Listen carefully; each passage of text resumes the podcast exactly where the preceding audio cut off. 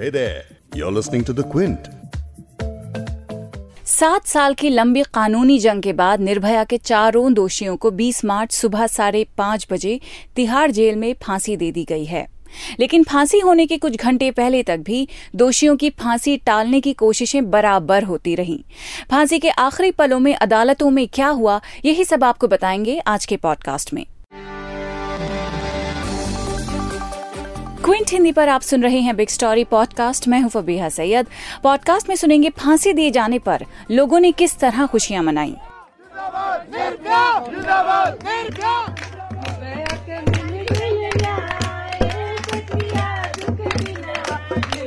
और सुनेंगे नेताओं का सात साल के बाद निर्भया के दोषियों को सजा दिए जाने पर क्या कहना है? आज देश के लिए बहुत ही संतोष का दिन है बहुत ही सुकून का दिन है। मुझे लगता है कि आज वो दिन है जब हम सब लोगों को मिलकर संकल्प करने की ज़रूरत है कि दूसरी निर्भया अब नहीं होनी चाहिए। साझा देने के साथ साथ हमारा कानून व्यवस्था को और मज़बूत करना चाहिए। लेकिन पहले सुनते हैं निर्भया की माँ आशा देवी को जिनके चेहरे पर राहत और खुशी साफ़ झलक रही थी। उन्होंने अपनी बेटी की तस्वीर को गले लगाकर कहा आज मिल गया इंसाफ। सुनिए। आज का दिन 20 मार्च है। आज का दिन हमारी बच्चियों के नाम, हमारी महिलाओं के नाम, क्योंकि आज का दिन निर्भया को इंसाफ मिला, पूरे देश के बच्चियों को इंसाफ मिला। मैं सभी लोगों को बहुत बहुत धन्यवाद देती हूँ। खासकर अब देर से ही सही इंसाफ मिला। मैं अपने युधिष्ठिरी को, अपने न्याय व्यवस्था को, अपने राष्ट्रपति महामहिम को, अपने सरकारों को बहुत बहुत धन्यवाद देती हूँ कि जिस तरह से निर्भया के केस में डिले टेक्टिक्स अपनाई गई एक एक करके पटिशन डाली गई लेकिन जिस तरह से पटिशन डाली गई, उसी तरह से हमारी अदालतों ने सक्रिय होकर एक एक पटिशन को खारिज किया। फाइनली आज हम उस मुकाम पे पहुँचे। उनको फांसी दी गई। निर्भया को इंसाफ मिला। निर्भया के दोषियों को फांसी होने पर देश भर में जश्न का सा माहौल है। ऐसे में लोगों का कहना है कि आज के दिन राक्षसों का अंत हुआ है तो ये दिन दशहरे से कम नहीं। दोबारा कभी भी ऐसा केस कहीं पर भी सुनने को ना मिले। भगवान से एक ही गुजारिश करेंगे कि हर घर की बेटी बहू सुरक्षित रहे। मैं भी एक बेटी का बाप हूँ, मेरी बेटी दो साल की है तो मैं उसके अच्छे भविष्य की कामना करता हूँ। और आज न्यायालय पे हमारा पूरा एक विश्वास बनता है कि न्यायालय ने हमारे साथ इंसाफ किया, इस देश की जनता के साथ, इस देश की बेटी के साथ, सबके साथ इंसाफ किया। हिंदुस्तान जिंदाबाद, निर्भया जिंदाबाद। बीस मार्च एक दशहरे की तरह बनाया जाएगा, जिसमें राम ने रावण का वध किया था तो दशहरा बनाते हैं। इसी तरह से आज वो चार दरिंदे जो लटके हैं ये किसी दशहरे से कम नहीं है, किसी फेस्टिवल से कम नहीं है। आप आप यहाँ के माहौल देख लिया होगा। लोग जाग के देख रहे थे टीवी।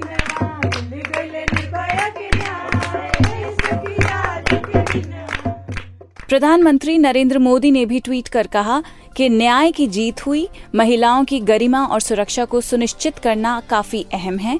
हमारी नारी शक्ति ने हर क्षेत्र में शानदार प्रदर्शन किया है।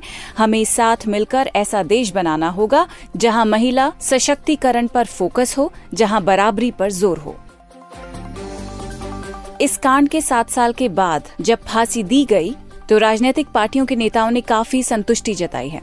दिल्ली के मुख्यमंत्री अरविंद केजरीवाल ने क्या कहा, वो सुनिए। पिछले कुछ महीनों से किस तरह से फांसी की सजा मिलने के बाद भी पूरे सिस्टम को इन लोगों ने किस तरह से मैनिपुलेट किया और हर बार फांसी की डेट मिलती थी और फांसी पोस्टपोन हो जाती थी। हमारे सिस्टम के अंदर बहुत सारी कमियाँ हैं, बहुत सारी कमियाँ हैं, जो कि गलत काम करने वालों को प्रोत्साहन देती हैं कि जो मर्ज़ी करो, कुछ नहीं होगा और केस लटकते रहेंगे, चलते रहेंगे। तो मुझे लगता है कि आज का दिन है जब हम सब लोगों को मिलकर संकल्प लेना चाहिए कि अब इस देश में दूसरी निर्भया नहीं होने देंगे और और इसके लिए कई लेवल्स पे काम करने की ज़रूरत है। पुलिस का सिस्टम ठीक करने की ज़रूरत है, क्योंकि कोई महिला पुलिस में जाती है तो जिस तरह का उसके साथ बर्ताव किया जाता है, फायर दर्ज नहीं की जाती है। उसके, जिसने उसके साथ गलत काम किया, उसकी शह पे विक्टिम को वो तंग किया जाता है। उसे ठीक करने की ज़रूरत है। पुलिस की इन्वेस्टिगेशन प्रणाली को ठीक करने की ज़रूरत है, ताकि जल्दी से जल्दी जाँच कंप्लीट हो। जुडिशियल सिस्टम ठीक करने की ज़रूरत है, ताकि सात साल साल, सात सात साल ना लगे। छह महीने के अंदर मामला निपट के और दोषियों को फांसी होनी चाहिए। हमारे सरकार के, अब जुडिशियल सिस्टम और पुलिस तो हमारे अंडर नहीं है। हैं, लेकिन हमारी जितनी जिम्मेदारियाँ वो हमें करने की ज़रूरत है। वो सारे कदम उठाने की ज़रूरत है, जिससे महिलाएँ अपने आप को सुरक्षित महसूस कर सकें। पूरे दिल्ली में सीसीटीवी कैमरे हमने लगाने हैं, लग रहे हैं। पूरी दिल्ली में जहाँ जहाँ डार्क स्पॉट्स है, वहाँ पे स्ट्रीट लाइट्स लगानी है। और भी जो जो कदम दिल्ली सरकार को बसों में मार्शल्स की नियुक्ति है, हुई है जो जो कदम हमारे जितने काम है, वो हमें करने की ज़रूरत है। तो मेरा ये उम्मीद करता हूँ कि आज का दिन जो है, ये एक संकल्प के रूप में लेना चाहिए कि हम सारे मिलके ऐसा सिस्टम बनाएँगे कि कोई हिम्मत ना कर सके, दोबारा निर्भया की तरह और दूसरी निर्भया नहीं होनी चाहिए। कांग्रेस सांसद अधीर रंजन चौधरी को भी सुनिए कि उन्होंने क्या कहा। ये तो मैं ज़रूर इनको एक ऐतिहासिक कदम मानूँगा और देर पर दुरुस्त हुआ, बेटा लेट द नेवर हुआ। हमें ये देखना चाहिए कि दोबारा हिंदुस्तान में निर्भया का ना घटे। दरिंदों को मन में खौफ पैदा हो, बलात्कारियों को मन में खौफ पैदा हो, इसीलिए साजा दिए जाते हैं। लेकिन इसके साथ साथ सिर्फ़ साजा देने से काम बनेगा नहीं। साजा देने के साथ साथ हमारा कानून व्यवस्था को और मज़बूत करना चाहिए, जैसे की निर्भया कांड ना घटे और निर्भया कांड घटाने की हिम्मत हिम्मत किसी दरिंदों की दिल में पैदा ना हो। और केंद्रीय कानून मंत्री रविशंकर प्रसाद ने भी कहा कि अच्छा होता अगर देरी नहीं होती।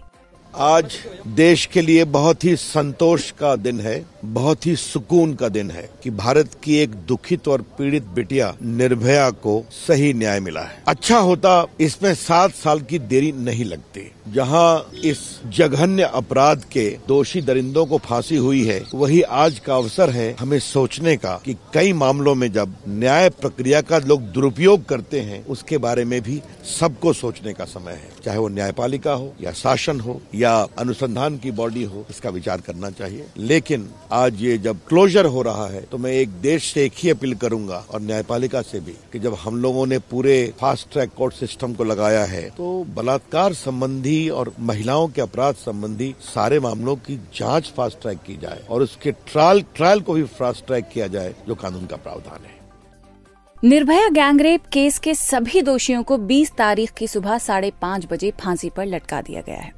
सात साल की लंबी कानूनी जंग के बाद सुप्रीम कोर्ट, हाई कोर्ट और निचली अदालत की ओर से दोषियों की सभी याचिकाओं को रद्द कर दिया गया। यानी जब कोई लीगल ऑप्शन नहीं बचा दोषियों को बचाने का तो पाँच मार्च को अदालत ने निर्भया के गुनहगारों को बीस मार्च को फांसी देने का फैसला सुनाया था।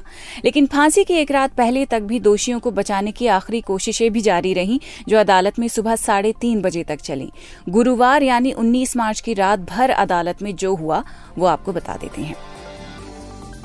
रात पौने दस बजे निर्भया के दोषियों के वकील एपी सिंह ने दोषियों की दया याचिका राष्ट्रपति की ओर से खारिज करने को चुनौती देने के लिए हाईकोर्ट पहुँचे। निर्भया के माता पिता ने भी हाईकोर्ट का रुख किया।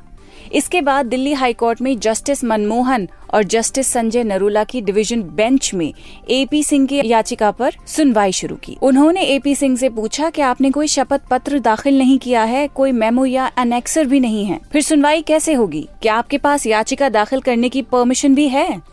एपी सिंह ने कहा कि नेशनल ह्यूमन राइट्स कमीशन के पास भी याचिकाएँ लंबित हैं। इनके लंबित रहते फांसी कैसे दी जा सकती है? हाईकोर्ट ने कहा, इन याचिकाओं का कोई आधार नहीं है।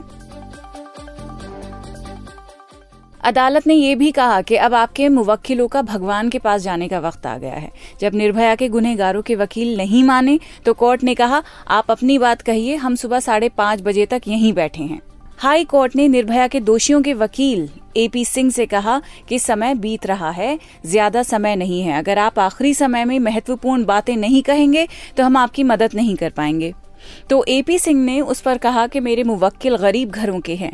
इसके अलावा और भी उन्होंने दलीलें दी, लेकिन हाई कोर्ट इन दलीलों से सहमत नहीं हुआ और उसने चारों दोषियों की याचिका रात 12 बजे के करीब खारिज कर दी। हाईकोर्ट से निराश होकर एपी सिंह कदवाई नगर में सुप्रीम कोर्ट के रजिस्ट्रार के घर पहुँच गए। सुप्रीम कोर्ट ने सुनवाई के लिए रात ढाई बजे का वक्त तय किया था। निर्भया के माता पिता और परिवार वाले भी सुप्रीम कोर्ट पहुँचे। अब रात के ढाई बजे सुप्रीम कोर्ट में दोषी पवन गुप्ता की तरफ़ से पेश हुए एपी सिंह ने ये कहा कि घटना के वक्त पवन नाबालिग था। सुप्रीम कोर्ट ने दोषी पवन गुप्ता की घटना के वक्त नाबालिग होने के दावे पर भी याचिका को खारिज कर दिया। फिर थोड़ी देर के बाद राष्ट्रपति की ओर से पवन की दया याचिका खारिज किए जाने को चुनौती देने वाली याचिका भी खारिज हो गई और फिर फाइनली दोषियों की फांसी का रास्ता साफ़ हो गया। निर्भया रेप केस लॉ का एक ऐसा केस बन गया है जो किसी भी लीगल ऑब्जर्वर के लिए स्टडी का विषय बन सकता है। फांसी की तीन तारीख तय होने के बावजूद दोषियों के पास कोई ना कोई विकल्प मौजूद होता था खुद को बचाने का। तो उन्हें वो मौका दिया भी जाता था। मिसाल के तौर पर पिछले साल दिसंबर में निर्भया केस के दोषियों में से एक अक्षय कुमार सिंह ने सुप्रीम कोर्ट में फांसी की सजा के खिलाफ पुनर्विचार याचिका दायर की थी। याचिका में अक्षय ने दलील दी कि दिल्ली एनसीआर में वायु प्रदूषण खतरनाक स्तर पर है। दिल्ली गैस चेंबर में तब्दील हो चुका है, साथ ही यहाँ का पानी भी जहरीला हो चुका है। ऐसे में जब खराब हवा और पानी के चलते उम्र पहले से ही कम होती जा रही है तो फिर फांसी की सजा की ज़रूरत ही क्यों है? ये तो खैर एक ही उदाहरण है। इसके अलावा निर्भया मामले में चार दोषियों में से एक विनय शर्मा ने हाल ही में तिहाड़ जेल में अपनी कोठरी में दीवार पर अपना सर पटक कर खुद को घायल कर लिया। इसके बाद विनय के ने कोर्ट में कहा कि विनय को सर में चोट आई है, उसकी दिमागी हालत ठीक नहीं है। फिर कोर्ट ने विनय की याचिका खारिज करते हुए कहा कि उसकी मेडिकल रिपोर्ट से साफ़ है कि वो मानसिक रूप से बिल्कुल ठीक है और उसकी मेडिकल कंडीशन भी एकदम स्थिर है। अब निर्भया केस ने लीगल सिस्टम में इस तरह के लूप होल्स को एक्सपोज कर दिया है। इसी पॉइंट पर राष्ट्रीय महिला आयोग की चीफ रेखा शर्मा ने कहा कि निर्भया की आत्मा को आखिरकार अब शांति मिलेगी, क्योंकि उसे अब न्याय मिल गया है। उन्होंने कहा कि इस मामले ने हमें कानूनी प्रणाली की खामियों को भी दिखाया, जिसका चार दोषियों ने फ़ायदा उठाया है। आज जैसा कि हम जानते हैं कि आखिरकार दोषियों को फांसी मिल गई है तो मुझे उम्मीद है कि दूसरों के लिए एक सबक होगा, और भविष्य में ऐसे किसी भी मामले में न्याय मिलने में देरी नहीं होगी। सात साल और तीन महीने के बाद निर्भया गैंगरेप के चारों दोषियों को फांसी की सजा दी गई है। 16 दिसंबर 2012 को एक नाबालिग समेत छह लोगों ने चलती बस में 23 साल की निर्भया का गैंगरेप किया था और उसे मरने के लिए बस से बाहर सड़क के किनारे फेंक दिया था। तेरह दिन के बाद 29 दिसंबर 2012 को निर्भया ने आखिरी सांस ली थी। इस घटना के बारे में जिसने भी पढ़ा या सुना, उसके रोंगटे खड़े हो गए। क्योंकि इस घटना के बाद पूरे देश में बड़े पैमाने पर प्रदर्शन हुए, महिला सुरक्षा सुनिश्चित करने के लिए आंदोलन शुरू हो गए। इस मामले में एक नाबालिग समेत छह को गिरफ़्तार किया गया था। अब मामले के चार दोषी विनय शर्मा, मुकेश सिंह पवन गुप्ता और अक्षय कुमार सिंह को मृत्यु दंड सुनाया गया। एक और दोषी था राम सिंह। उसने 2015 में तिहाड़ जेल में कथित रूप से आत्महत्या कर ली थी और जो छठा नाबालिग दोषी था, उसको सुधार गृह में तीन साल की सजा काटने के बाद 2015 में रिहा कर दिया गया था। अभी चार आरोपी जिन्हें फांसी हुई है, वो कौन थे? जरा वो भी जान लेते हैं। निर्भया का जिस बस में रेप किया गया था, अक्षय कुमार सिंह उस बस का क्लीनर था। मुकेश सिंह उस बस का ड्राइवर था। रविदास कैंप का निवासी था। विनय शर्मा एक फिटनेस ट्रेनर था। विनय भी रविदास कैंप का ही रहने वाला था और पवन गुप्ता एक फ्रूट सेलर था। अब निर्भया का केस दरअसल सिर्फ़ निर्भया का नहीं था। इस केस ने देश में महिलाओं की सुरक्षा का एक बड़ा मुद्दा बनाया है। निर्भया के दोषियों को सजा मिलने पर खुशियाँ तो मनाई जा रही हैं। लेकिन बड़ा सवाल ये है कि अब इस मामले की वजह से जो बहस शुरू हुई थी, क्या वो अक्षय, मुकेश, विनय और पवन की फांसी के साथ धीमी पड़ जाएगी? या वाकई वुमेन सेफ्टी को लेकर लॉ में भी बदलाव किए जाएँगे? ये चीज़ें ठीक करके ही हम इस बात को सुनिश्चित कर सकते हैं कि अब दोबारा कोई निर्भया कांड जैसा केस ना हो। क्योंकि सच्चाई ये है कि आज भी हमारे देश में महिलाओं के साथ बलात्कार रुका नहीं है, उनके साथ ज्यादतियाँ अब भी होती जा रही हैं तो निर्भया को इंसाफ तो एक पड़ाव है। अभी तो हमें एक बहुत लंबा सफ़र तय करना है।